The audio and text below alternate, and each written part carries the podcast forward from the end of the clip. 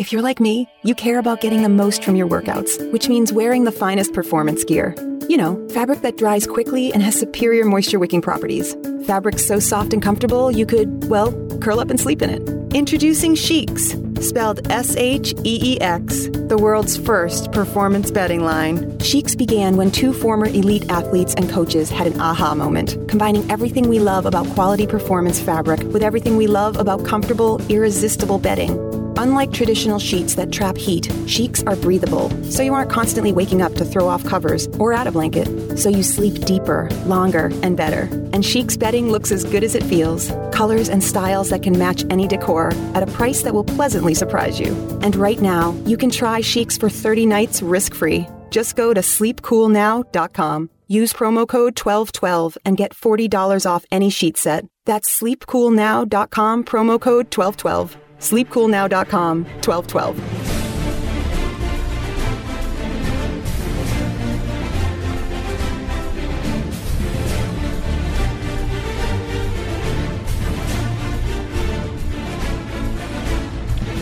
This is hour number two of the World According to Zig podcast for this November 10th, 2018. My name is John Ziegler. This is the show where you can still get the truth about the news of the day from a conservative perspective in this world turned totally completely upside down.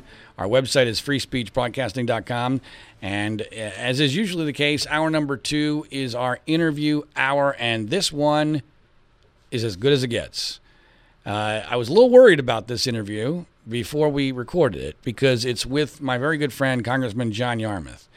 John and I uh, have known each other uh, for uh, when did we first meet? It would have been uh, in 2002. So, my gosh, it's been uh, 14 years, but it's not just been 14 years, it's been through a lot of stuff. Uh, and John is one of my favorite people in the world, despite the fact that he's a liberal Democratic congressman. And we've had a lot of, um, on and off the air, a lot of very uh, heartfelt and very, I think, important conversations, uh, especially in the Trump era. And I was worried about this one because now the the issue of potentially Trump's impeachment is no longer theoretical; it is very much practical. And I uh, predicted a long time ago with John on this podcast uh, that eventually um, the Democrats would take the House, uh, and uh, he would. Uh, I predicted he would be a House impeachment manager. Uh, when the inv- inevitable impeachment proceedings against Trump took place. And this was well before we even knew a lot of what's been going on in the whole Mueller and Russia investigation. Uh, it just felt very much like that's where we're headed. Uh, but John made some comments this week which indicated to me uh, that um, he was very much hedging on impeachment and may, in fact, be against impeachment. And uh, since he's now going to be the, the head of the, the chairman of the budget committee and he's a member of leadership uh, on the Democratic caucus, that concerned me greatly, especially since John is probably the smartest person in the entire Democratic caucus and and really someone who's a big favorite with Nancy Pelosi. So uh, in this conversation, I was concerned about how heated it might get because John and I have never really had we've in all our years we've never had a really knockdown, drag out, fierce, uh, relationship threatening argument. I was concerned that this might be one. Well, when you listen to this interview about halfway through, you're going to hear an exchange that is extraordinary because John uh, says that I have uh, come as close as I possibly can to changing his mind about uh, impeachment. Now, that doesn't that doesn't necessarily mean I've succeeded, but it's about as close as I could possibly have asked to get, and I think you'll find it to be uh, remarkably compelling on that topic and a bunch others. So. Uh, here, uh, just recorded, is our interview with Congressman John Yarmuth from Louisville, Kentucky. Congressman John Yarmuth, welcome back to the podcast. Thank you, John. Always good to be with you. Well, I'm, I'm assuming it's particularly good this week uh, since uh, uh, it appears very much that you're headed for a promotion. Uh, uh did you ever imagine uh, when we first met that you would one day be the chairman of the budget committee of a, the House of Representatives? no, can't say that I did. I, I, actually never thought I'd be in Congress after 12 years. So um, it's it's a pretty interesting prospect, and I'm looking forward to it. I, I, we've got some exciting ideas, and it's great to be back in the majority, even though it's in a majority that probably can't uh, enact anything. but uh, I, I think there there are a lot of possibilities for us, and and I think being in the majority, we've saved democracy at least for the time being. Well, I hope so, and I want to talk to you about that. But let's talk a little bit about what happened first. Um, this the results as they've now turned out, and every day it appears as if it's getting better for you guys. Uh, I don't I don't know how you would characterize it, but how did how did the results turn out in comparison to what you were expecting or hoping for? Well, I predicted 40 seats, which is where we'll we'll probably get close to that uh, when all the votes are counted. So the the result kind of met my expectations as far as the House were concerned was concerned. I think realistically, we all didn't expect to take the Senate back, but we thought, well, if the if the wave gets big enough, there's a possibility, and we probably all got a little bit too excited about Beto O'Rourke. But um, in terms of the House, for sure, um, we met our expectations. And uh, what do you think? What was this campaign about, John? I mean, because I, I, I can't figure it out. What, what do you think this campaign was about? Oh, I think it was totally about Donald Trump. And you know, I, I think issues made very little difference. The, the polling showed that health care was the number one issue. Uh, my campaign, to the extent it dealt with issues, focused on health care. But ultimately, I don't think I really don't think the campaign made much difference.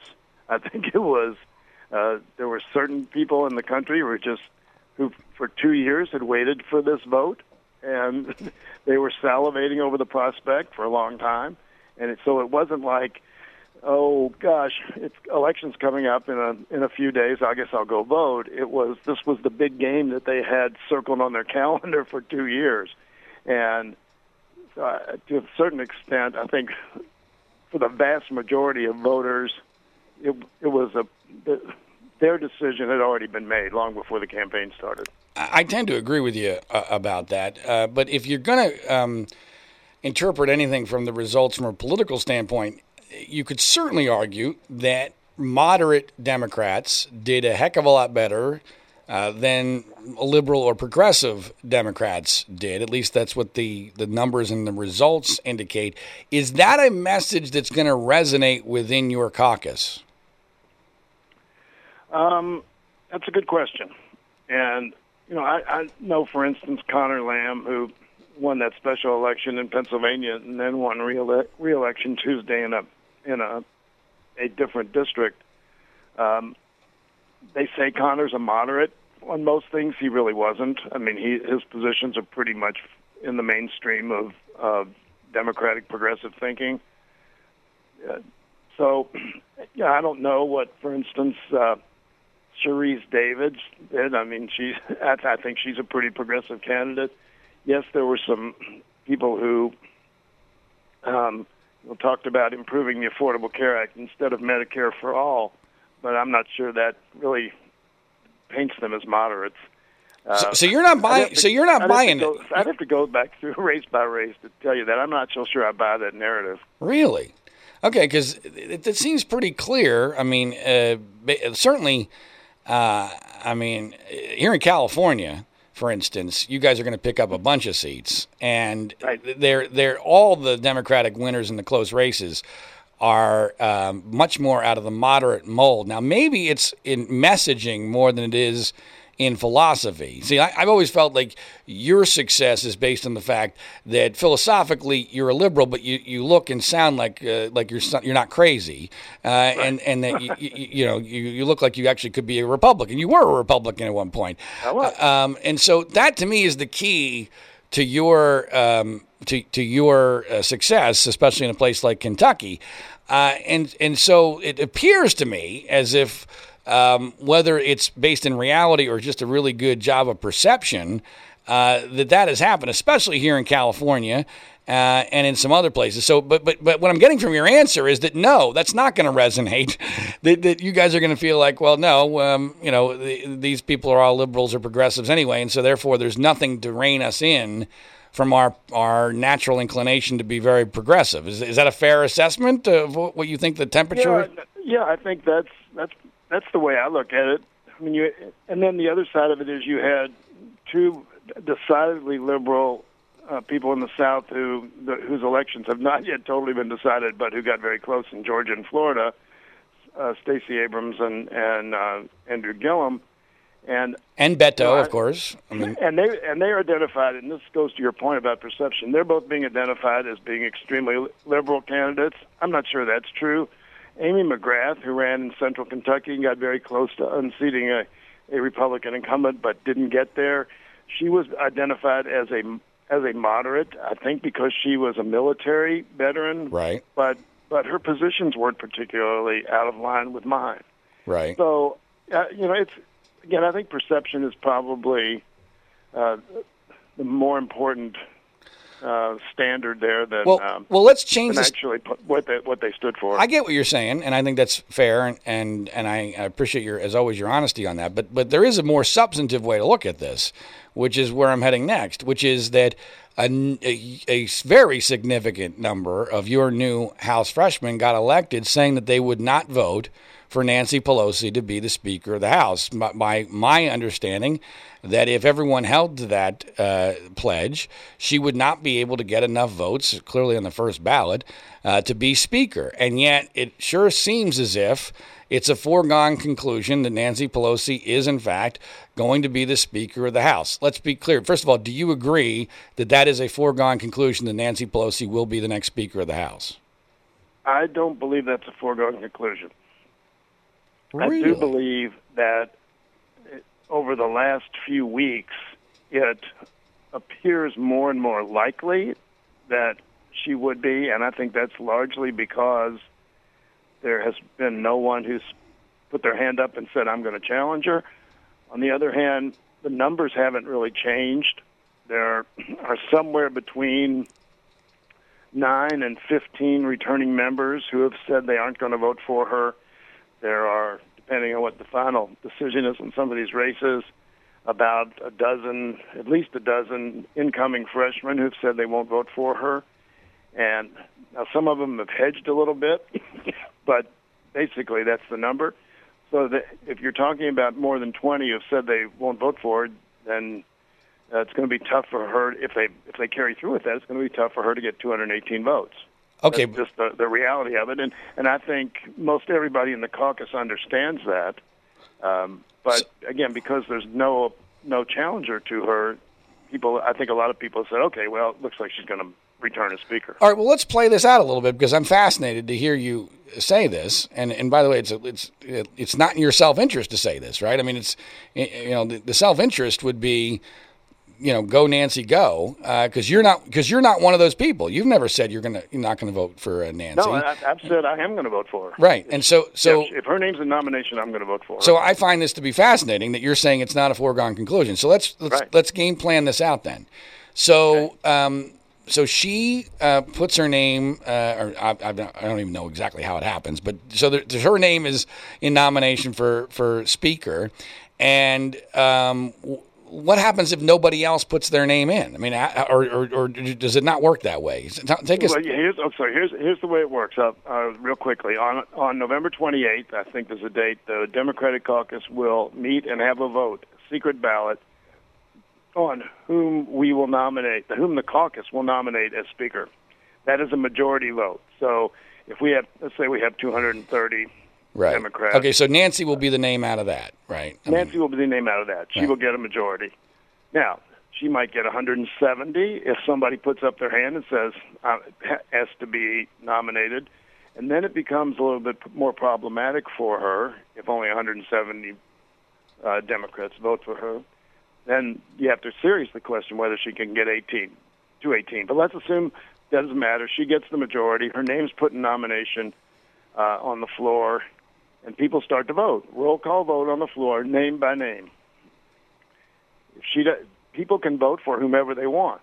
So in Right. past years, for instance, uh, some of our members have voted for John Lewis instead of her. Some of our members have voted for Muhammad Ali. Hypothetically, I mean, you can vote for anybody. Right, right. Uh, yeah. So then, then the question is, if she doesn't get to the the 218, there's another vote, and you keep going until somebody gets to 18. Okay, so let me let me uh, put on my uh, my my logical cap here, and and and tell you what I think is going to happen. So um, no one's going to have the balls in the caucus to take Nancy on. Uh, so she'll get whatever it, the number will be um, out of the caucus because no one's it's a secret vote. No one will know about that. So right. so so even the people who have pledged not to vote for her eh, can get brownie points by by voting for her with That's no right. with with no uh, blowback. So then uh, we go to the to the to the floor where it's a public vote and those that have pledged those that want to keep their pledge um, can decide not to vote. They can just take a pass in the vote right? They don't have to vote for anybody right uh, Right, they can t- they can vote present. Right, they can vote present. And because Republicans don't have enough votes to come anywhere near, even without all those all those people can hold to their pledge, Nancy will still have the most votes uh, of anybody, but she won't get the 218. So then there'll be a, a second ballot.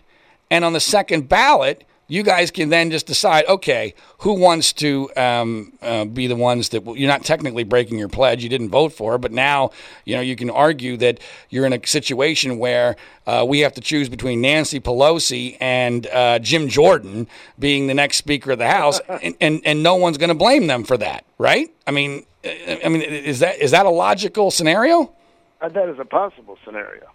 Yeah.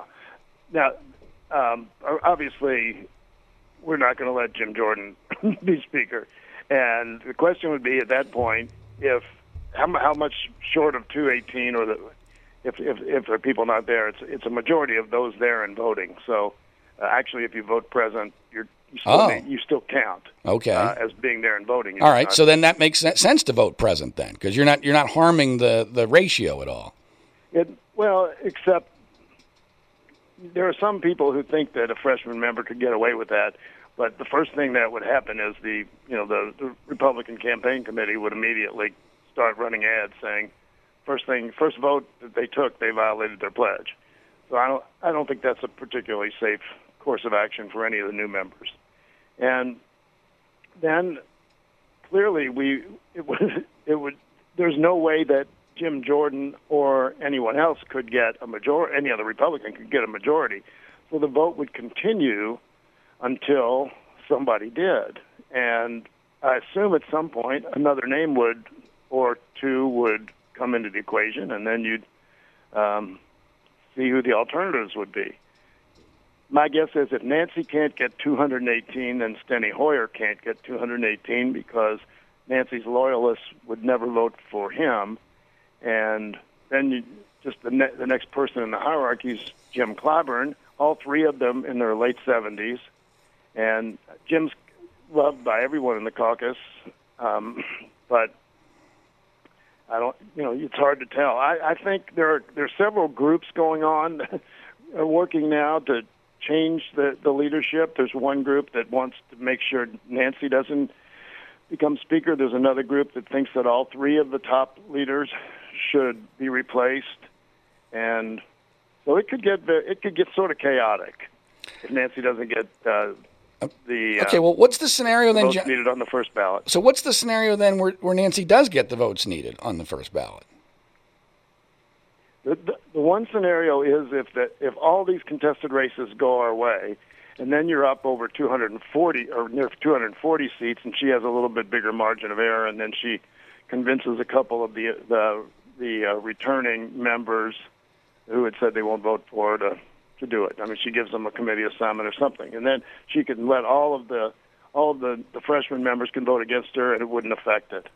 Uh, the math changes dramatically depending on how these last dozen um, undecided seats uh, fall out. Interesting. Very, very interesting. Now, see, to, to me, and you and I have talked a lot about this off the air, but I've always presumed that Nancy um, was basically betting that uh, that a coup against her would fail, mainly because no one capable of pulling it off would have the guts to do it because the repercussions of failure are so great.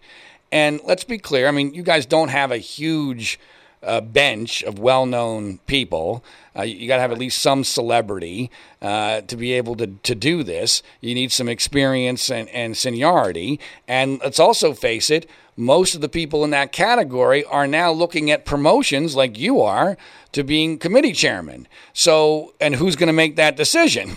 It's going to be done by, by Nancy Pelosi. So, am, am I right that Nancy has bet all along that, uh, hey, I'm going to let um, our candidates do whatever they want to get elected. Uh, but that when push comes to shove, I know I'll be victorious because no one's going to have the guts or the or the political ability to take me out. Is that a fair assessment? I think that's a totally fair assessment. I think it's exactly the way she's been thinking, and she may end up being right. I mean, uh, clearly she is now basically um, neutralized the argument that she's a big drag on the ticket mm-hmm. uh, because we won with her uh, with her as the top Democrat. Right. So you can't make that argument. She raised over a hundred million dollars for the caucus in this cycle, which is unbelievable. She traveled all around the country. I think her her best argument uh, is that she's the only person who has um, led the caucus with a a Republican president in the White House which she did under the last two years of the Bush administration, and she did a great job uh, at that. So, and you're right, there really isn't a, a a person who's the next generation who has the who uh, has the the stature right now to uh, to succeed her. Now, I, I'm fascinated to hear what you and the caucus thought of uh, President Donald Trump offering to help out with uh, some extra Republican votes uh, should Nancy Pelosi need them. Uh, and he and he was clearly not joking about this because at his press conference he reiterated it and basically said, "No, I'm serious." Uh, what was your reaction and the reaction of the caucus to that? I think everybody understands that you can't take anything that Donald Trump says seriously. So you know it, what what I know, or at least what I strongly believe, is that uh, Donald Trump will make a decision, and that is whether he wants to um, have a legislative accomplishment or several with which to campaign in 2020, or whether it's better for him just to have de- Democrats to demonize. Mm-hmm. And I think the odds are he'll choose demonization. But on the other hand, if you know, and Mitch has a lot to do with this too, Mitch McConnell, because we will we will pass things. I'm convinced that have very, very broad support across the country mm-hmm. in a num- in a number of areas. And then Mitch is going to have to decide whether he wants to put his members in difficult position running for reelection in 2020. He's up for reelection in 2020, and you know we, we'll pass a universal background check for gun purchases, which has 90% support in the country. And if he doesn't call it up for a vote, then he's going to be in trouble. Uh, and he'll put, if he does, he puts some of his members at risk. But I think you know that would probably pass in the Senate. So it, it, there are all sorts of interesting scenarios to play out. But ultimately, I think Trump, like everything, is going to decide that uh, what's in his best interest politically and um, and ego egotistically. Right. And I suspect it'll be just demonizing Okay, well, I, w- I want to address that. I want to get into that further, but there's two things that I need to tie up before we, we move on. First of all, you mentioned Mitch McConnell's running in 2020. You're going to run against him, right? no. Oh, John. No. John, this is the ultimate way for your career to come to an end. or, or, I, mean, well, probably would. I mean, Mitch is very unpopular in the state. He's um, he's down around 30% approval rating statewide. He's the you know fourth or fifth uh, least popular. No, I think he's actually the least popular senator in his state in the country. Um, so why not run against him then, John? Because I don't think I want to be in the Senate for six years at this point in my for six more years after. Are you kidding? After 2020, Dianne Feinstein is 85 years old and just won re-election. You're a spring I, I chicken. Know, she doesn't play golf. and I don't want I don't want to retire from the Senate when I can only hit the ball 150. uh, okay, you've play, you, you've knowingly played the correct card with me. Um, there, there, you go. Okay, but okay, but here, here, here's the thing. I, I will say about running against Mitch in 2020. seeing what just happened with the money that's out there in the country, uh, whoever runs against Mitch McConnell, whoever is the nominee, will raise $20 million without lifting a finger. I mean, money's going to pour into this state from everywhere to beat him. So uh, I think that's a that's one thing that any candidate will be able to count on he will not he will not have the money to, out, to just to blow them away with. Um, uh, you know, senators play a lot of golf, John. I mean, Lindsey Graham Lindsey Graham talks about Lindsey playing Graham golf. Does, yeah, you're well, right. So I mean, you might want to reconsider this, but because I think you'd beat him. Um, I, I you know, but but I'll, I'll say, we can talk about that another. Yeah, we'll table. I'm going to table that one for a moment because there's many other things I need to get to. But uh, just for the record, if Donald Trump ever uh, told the Republican Congressional Caucus, hey, I need some votes for Nancy Pelosi, uh, it, how many do you think he would get? No, I, I don't know that he could count on any. Right, I agree. Yeah, yeah, zero. He would get zero. There yeah, be, they don't care. They don't care what he asked for. Right. I mean, and you know, some of them might be afraid of him enough to where they would pretend to, but I just can't believe anybody would. I mean, that would just be unbelievable. Uh, right. Um, but okay, so you already mentioned that Donald Trump has a decision to make as to whether or not he's going to demonize Nancy Pelosi, uh, assuming she's the next speaker, which you say is not a foregone conclusion, or deal with Nancy Pelosi. So let's look at it from your guys' perspective, because as you know, I'm sure you remember this about a, uh, a year and a half ago, um, we got together on this podcast, and I said, John, uh, here's what's going to happen. Uh, you guys are going to take the House. Uh, and you guys are going to have a decision to make because uh, there's going to be all these impeachable offense, offenses that uh, Trump will have been at least suspected of having committed, and you're going to need to make a decision as to whether or not do you go after him or do you use that reality as leverage to get what you want legislatively. And now here we are, and that's basically almost exactly the situation. And so, how would you answer that question with regard to eh, eh, are you and your leadership? Are you more inclined to hold Trump accountable, or are you going to use that accountability as leverage to get him to dance to your tune? Um, well, I think we're going to hold them accountable in a lot of ways, and but I, but I think that's just part of our our responsibility as a co-equal branch of government. But you know, uh, impeachment is a is a political process and not a legal one. In order to have any credibility, it, assuming that that it had any chance of working, I mean, in terms of getting a conviction in the Senate, uh, it has to have it has to have some bipartisanship to it, or it would never have credibility through the country. So, I don't think uh, right now that there's virtually anyone in the caucus who believes that that's worth our time and energy, uh, and in fact could back, backfire politically.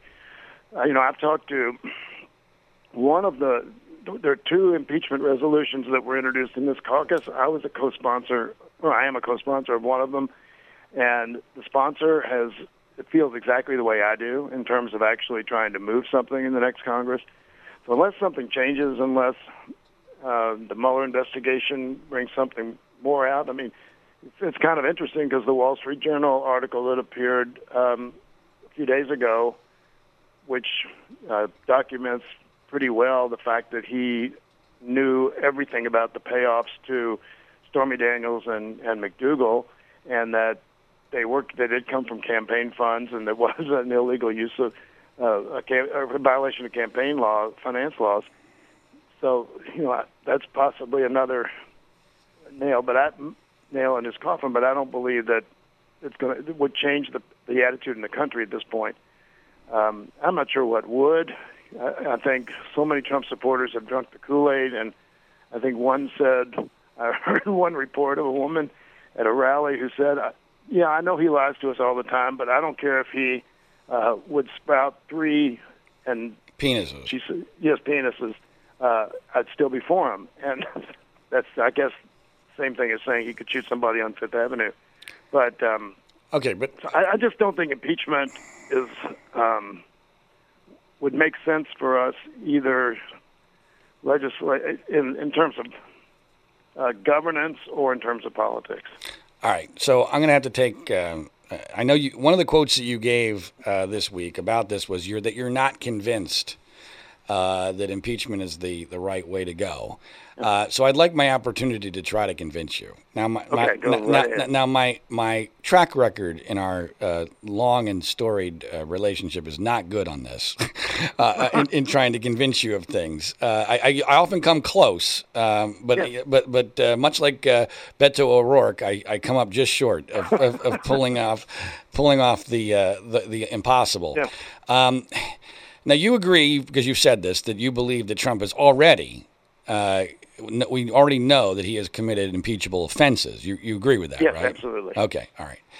So and and there's all sorts of things that could fall under that umbrella. Uh, we both agree that he's in violation of the emoluments clause of the Constitution on a daily basis. Uh, I think you would probably also agree that a very strong argument based based upon only what we currently know could be made that he obstructed justice in the Russian investigation. You right? You agree? Yes. With, you agree with that? Okay. Yes. All right. So here's my my counter argument, John, and I understand totally where you're coming from as far as uh, it's not going to be successful. I, I understand that. All right. I, I, I no one understands the Trump cult better than I do. All right. Okay. I live it on a daily basis. These these are these used to be my people. So so and I also understand uh, the nature of the Republican Senate. Uh, and I want to talk to you about Mitch McConnell in a second because you know you, you had you had said something that had given me some hope uh, previously, which I no longer have, uh, about Mitch eventually stabbing uh, Trump in the back when it counted. Um, So so I fully acknowledge that it's not going to work, but I still believe that it must be done. And let me explain wh- briefly as I can uh, why. Uh, first of all. Um, there, there, there still must be something called just doing the right thing because it's the right thing. Uh, the, the principle ought to matter. And if someone has committed impeachable offenses, even if they cannot be convicted because the jury uh, is out of their minds, uh, that, that it still must be done because it's the right thing. Uh, number two, I believe that there is a, a very real historical mark that impeachment leaves on a president, Bill Clinton being obviously the, the best example of this. Bill Clinton's life today, John, is very different, I believe, because of impeachment, which was done under far less serious circumstances than what we're talking about with Donald Trump. I think you could even argue that Hillary Clinton never become it, it would have become president if not for the impeachment of Bill Clinton because I think there was enough stench that was left on the Clinton name because of that. Uh, you could even think about this as you may be uh, eventually preventing Ivanka Trump from becoming president uh, by impeaching Donald Trump. Uh, so, so there is a historical record that I believe is important to be uh, to be held up here because Bill Clinton will be forever be forever described as an impeached president. Now he was not removed. Um, now, and as far as the political repercussions of that, uh, I am strongly of the belief, and you've referenced it, and Mitch McConnell referenced it, and I, I think even Donald Trump mentioned this this week. There's this misperception that somehow Republicans impeaching Bill Clinton was politically damaging to them. Republicans won the House of Representatives in 1998 and in 2000, and their presidential candidate won in 2000. Now, it was much closer than they expected, but those are the facts. And I don't know whether it would have been different if they had not impeached, but the, the reality is this was not a disaster for Republicans, even though somehow historically it has been perceived that way. And finally, and to me, the, mo- the, the most important part of this whole thing, John, is I think there's a good chance that this country can survive Donald Trump. We're going to need some breaks. I think we can do it as a country. The Republican Party is not going to survive Donald Trump. That's a done deal already. It's already different than it was. It's probably gone forever. But I, I would like to believe, as an optimist, that we can survive Trump. But my fear has always been what comes next and what comes down the road. And if there's going to be someone who comes down the road and is a, and is a real tyrant, a real dictator, someone who's not a buffoon, someone who we can just laugh at, but who is able to use the fact that a Democratic Congress was unwilling or able to even impeach Donald Trump for similar in, in violations of the Constitution, that this future tyrant is, is actually doing with far more nefarious motives, then, then I believe, John, you are setting us up. If you let Trump go without being impeached, you destroy impeachment forever. and you and you make the standard impossible for any future real threat to our country to be removed. Does, does that, do you not see that? Yeah, I think you make a very compelling argument. You're very, very close to convincing me. Very, very close to convincing me.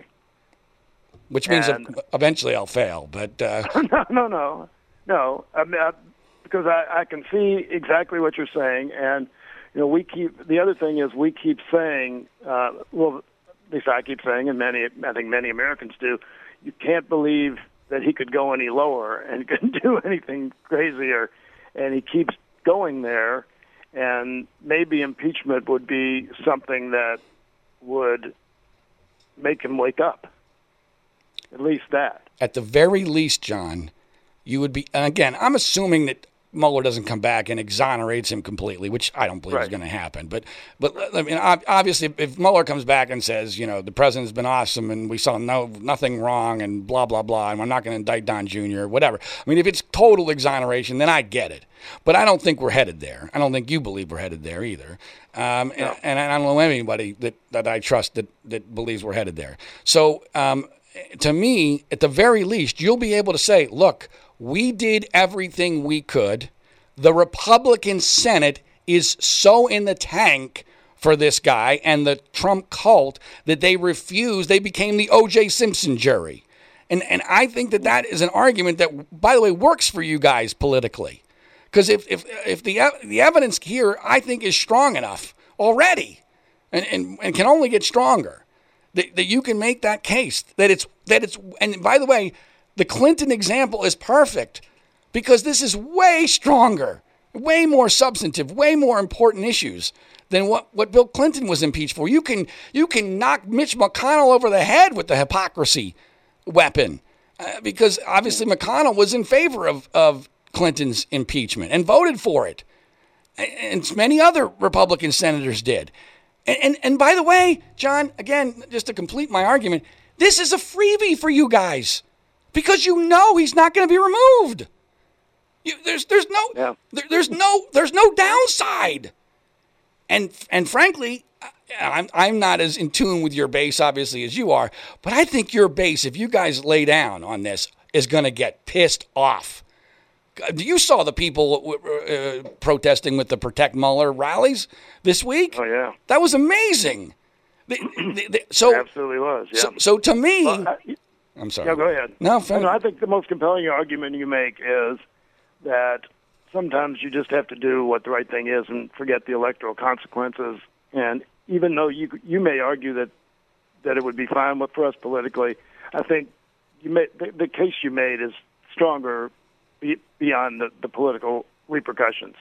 It's if if we have we do have a constitutional responsibility to uh, initiate impeachment if we think impeachment is justified. Yes. And that shouldn't be, that decision should not be an electoral one. That should be um, in accordance with our constitutional responsibilities. Yes, and and I and by the way, I, I will I will ha- make sure that we have this conversation in our leadership meetings. Well, that means a lot to me. Um, by the way, I'm sure this would be uh, absolutely impossible to do, but I'd be happy to speak to your leadership uh, uh, and, and give them the exact same speech uh, from a conservative perspective. And I'm, I'm only half, half joking about that, but the reality is, I think you know how strongly I feel about this. And, and, and, and to me, the strongest argument is we don't know what's coming down the pipe, John. We're, we're, we're living in bizarre times. Okay, and I, I think that there's a totally. and, and, and I think that there is a and I know I know what happens when when you become it's not a crack on you you know this but when you're part of the establishment and you're in that bubble i think you tend to trust the system a little bit more than someone like me who's living out in california and i'm not in that bubble. And i'm seeing the insanity uh, at, at, at, at, on, on the on the first level of it Okay. And, and I'm telling you, all bets are off now, John. Anything is possible. And, and I, I and, and, you know, I hesitate because, you know, I've never compared Trump to Hitler because that's, I think that's stupid and it's right. not the same thing. But I've always believed that Trump could lead, could pave the path for a, a Hitler type figure. And if, if we end up there and, and, and that person is, is in, in a, a far less vulnerable position because of the precedent that was set with Donald Trump not even being impeached by a, uh, the party, uh, uh, the opposition party who controlled the House, uh, if I live long enough to see that, I'm going to be pissed at my friend John Yarmuth, regardless if you're still around or not. Uh, I, I, I, doubt you're probably going to outlive me, so this, this, scenario is not likely. but but but um, but I, I, think you understand where I'm coming from, right? I mean, I do. I, absolutely do, and I, I again, I think you've made a compelling case, and I, I hope all the audience uh, knows that. Well, they couldn't know, but I will tell them that this is how all of our conversations sound, consumption or not.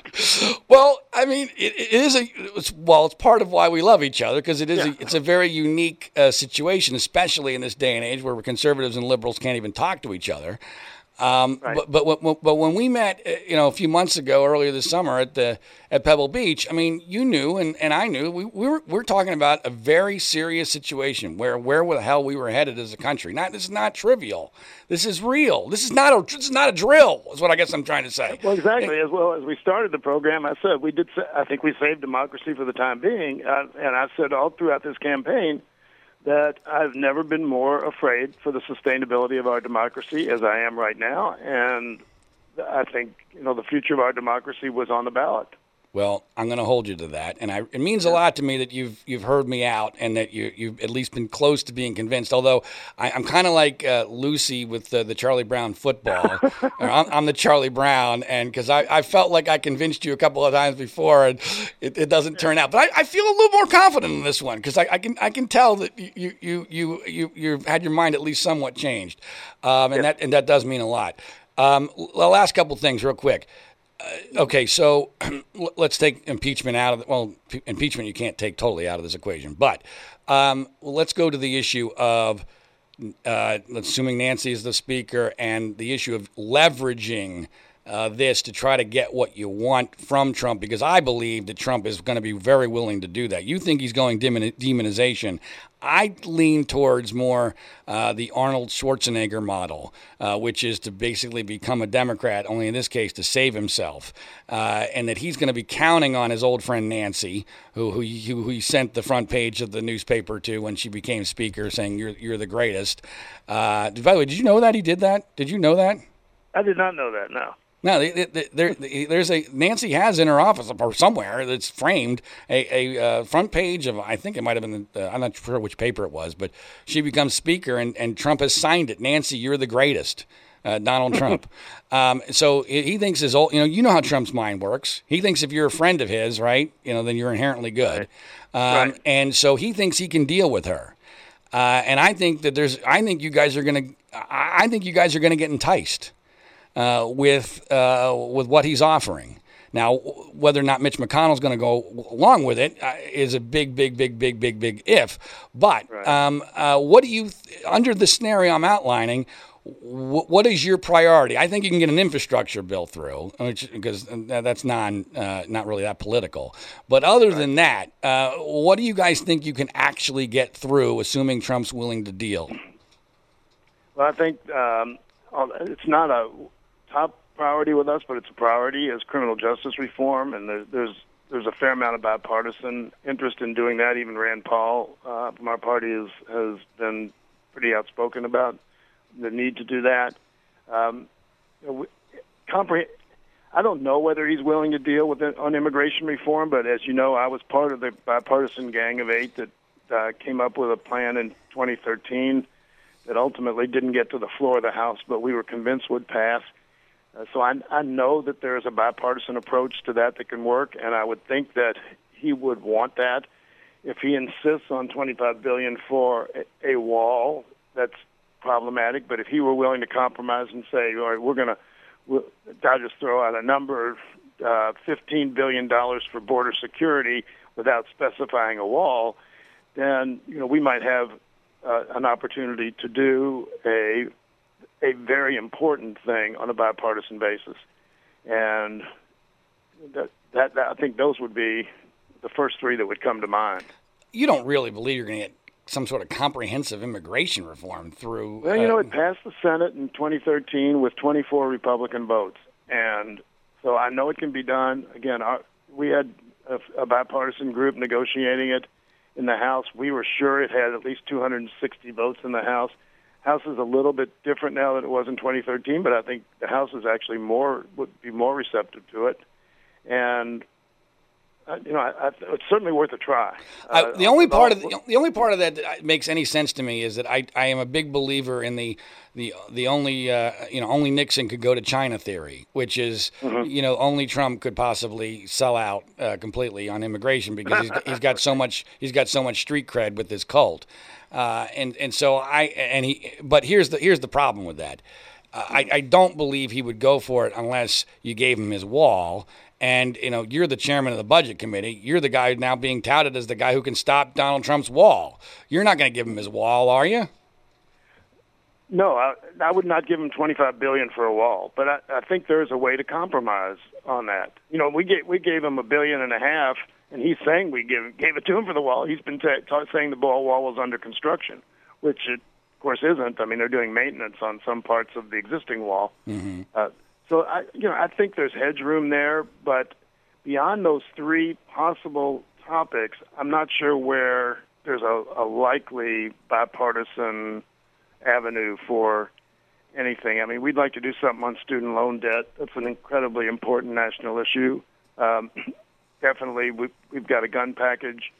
Uh, I think in terms of election reform, there are a lot of things that we will propose and, and pass. Probably none of them will pass the Senate. Um, so all right. I don't see Trump as being as as much an impediment on some of these things as the Senate. Okay, so let's that's going to be my last uh, subject of inquiry, which mm-hmm. of course is Mitch McConnell, and we've already mentioned him. Uh, obviously, you guys are both in Kentucky. You guys have a long history of being rivals, which is why I you know I know the media would love it if uh, you decided to run against him in, in 2020 because it would be the most interesting Senate race in, in the country probably. Um, but um, you you have said, and I've referenced this earlier. You, you said a long time ago that you thought that when push came to shove, that McConnell I don't know if you said to do with the right thing, but that McConnell would see it in his interest to essentially sabotage Trump. Uh, I I put a lot of stake in that, uh, but based upon the, the, way he has handled the first few days of this, I, no longer believe that. Uh, uh the fact that he's been totally silent on Matt Whitaker, which is basically usurping his own authority, because Whitaker was not confirmed right. by the Senate, uh, and the fact that he was warning you guys about presidential harassment, which was hilarious. Uh, yeah. um, th- those two things signaled to me um, that Mitch McConnell is not getting ready to be the hero. Uh, so, where do you see uh, what Mitch McConnell is going to be doing uh, with all this? Because he's in a very interesting situation. Well, he is, and yeah, he's been disappointed. I told him to. I told him to his face um, a year ago. I said, Mitch, you know, it's going to it's going to be up to you to save the country. And he looked at me like I was crazy. I said, No, I'm not kidding. It's going to be up to you because Paul Ryan's not going to do it. And so I, I don't really know where he is now. It's it, it's confusing to me too. I thought I thought the the Whitaker thing I think he would. Re- I thought he would react differently to that for sure. Instead of just saying, "Well, I'm, I'm the, the investigation, the Mueller investigation is not going to be stopped." Um, you know that that uh, I'm not very confident in that he really has an understanding of where that is right now, or has knowledge of where it is, because he said the same thing months ago. So I don't really know where Mitch is. Uh, he's he's very committed to running again in 2020, and he has a lot of seats at stake next year. So he he has to worry about what he puts in front of the Senate and whether that jeopardizes people like Susan Collins and others. But um, as as long as I've known him, it doesn't mean I really understand him all that well. Well, you know, I, I've always perceived him as a an ultimate political guy, a, a great yeah. number counter. I, I, think he's a lot like Nancy Pelosi, ironically enough. Um, obviously, politically very different, but um, but just from as far as a, a, motivation and mindset standpoint, they're uh, and very good at running, you know, his caucus and and creating yep. discipline and what have you. A lot like Nancy. Um, but uh, he wants to keep his majority, and um, I don't. Maybe maybe we can't figure out where he is because he can't figure out how that's possible. I mean, I mean, with all the seats they have to defend in 2020, with, with a potentially catastrophically unpopular candidate uh, who's going to draw out huge numbers, I don't know how you do that. And and so to me, and and, and I, don't, it may, obviously I'm wired very differently than Mitch McConnell, um, but to me, if that's the case, once you realize that that's not going to happen, wouldn't you just do the right thing and let the chips fall where they may? I mean, you would you would hope so. But uh, you you raised an important point. I'm not sure Mitch knows what the right thing is. You know, I I think Mitch has been a, a political calculator for so long, and he he only thinks through what's one prism, and that's um, that's the electoral one, which is of course the big problem that's been facing in the entire Congress, both parties. It's rarely about what the best policy is. It's what how do I get an advantage over the other side electorally. And that's all Mitch has ever calculated for his entire life. So I'm not sure he knows what the right thing is. Hmm. Interesting. Well, John, as always, uh, it's awesome to talk to you. I really appreciate all the time you gave us, and I really, really, really appreciate you hearing me out on the impeachment thing. I'm, I'm guessing this is not the last conversation we'll have about that. Uh, Probably not. But no. but you know because you know I'm going to be looking over your shoulder, and uh, I, I can guarantee the next time you make a, a comment about that, you're going to go, "Oh, Ziegler's going to text me for sure." Um, but uh, but anyway, in all seriousness, John, thanks so much. I really do appreciate it. Great to talk to you, and I'm sure we'll be talking soon. All right, take care. That's uh, Congressman okay, John, uh, John Yarmuth, the uh, future chairman of the Budget Committee, uh, the man who is being touted as the guy who will stop uh, Donald Trump's wall, which was never going to happen to begin with. But I hope you enjoyed that conversation as much as I did. That's as good as it's ever going to get in a conversation between a uh, conservative and a uh, liberal politician of some note. I mean, in all seriousness, you will never, ever, ever, ever, ever, especially in this era, hear a conversation like that. That's the, kind of stuff you can only get right here on the World According to Zig podcast, which is why I only ask uh, two things of you. Number one, please share this via word of mouth, social media, Twitter, Facebook, what have you. And uh, oh, number two, do yourself a favor. Uh, if you're one of those people who sleeps, and when you sleep, you use sheets, please uh, pay attention to this message. My name is John Ziegler. Our website is freespeechbroadcasting.com. Coffee? Oh, thanks. How did you sleep? Ugh, like a baby. I don't want to get out of bed. Ever. These sheets are mm, incredibly soft. What did you say they're called again? Performance bedding by Sheex. Performance bedding? yeah, they're made from super high tech performance fabric. They're incredibly breathable, so you're not waking up at night throwing covers off and then an hour later throwing them back on. Huh. No wonder I slept so good. Since I started using Sheex, I sleep like a baby. No more sweaty nights for me. No? Well, well, I like them because they're soft. They feel like mm, silk. Performance fabric, huh? Maybe we should. Oh, I don't know. try them out again. Comfort and performance for better sleep. That's Sheex. S H E E X. Sheex. Try Sheex for 30 nights risk free. Go to sleepcoolnow.com. Use promo code 1212 and get $40 off any sheet set. That's sleepcoolnow.com, promo code 1212. Sleepcoolnow.com 1212.